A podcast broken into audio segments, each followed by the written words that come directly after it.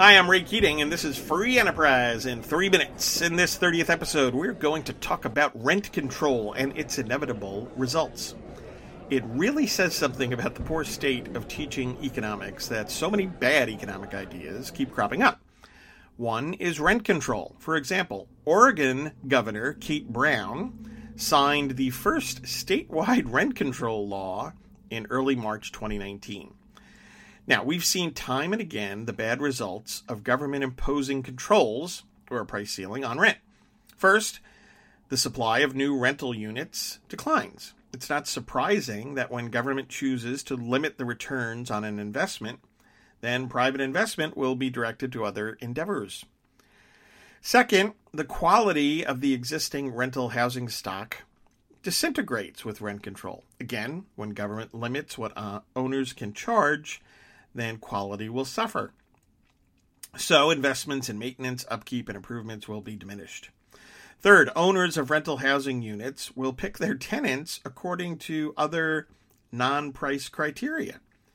The results might get ugly, including, for example, the exclusion of certain races, ethnicities, lifestyles, and so on. Fourth, under rent control, other forms of payment come into play, such as off the book payments, purchasing other items from landlords, uh, etc.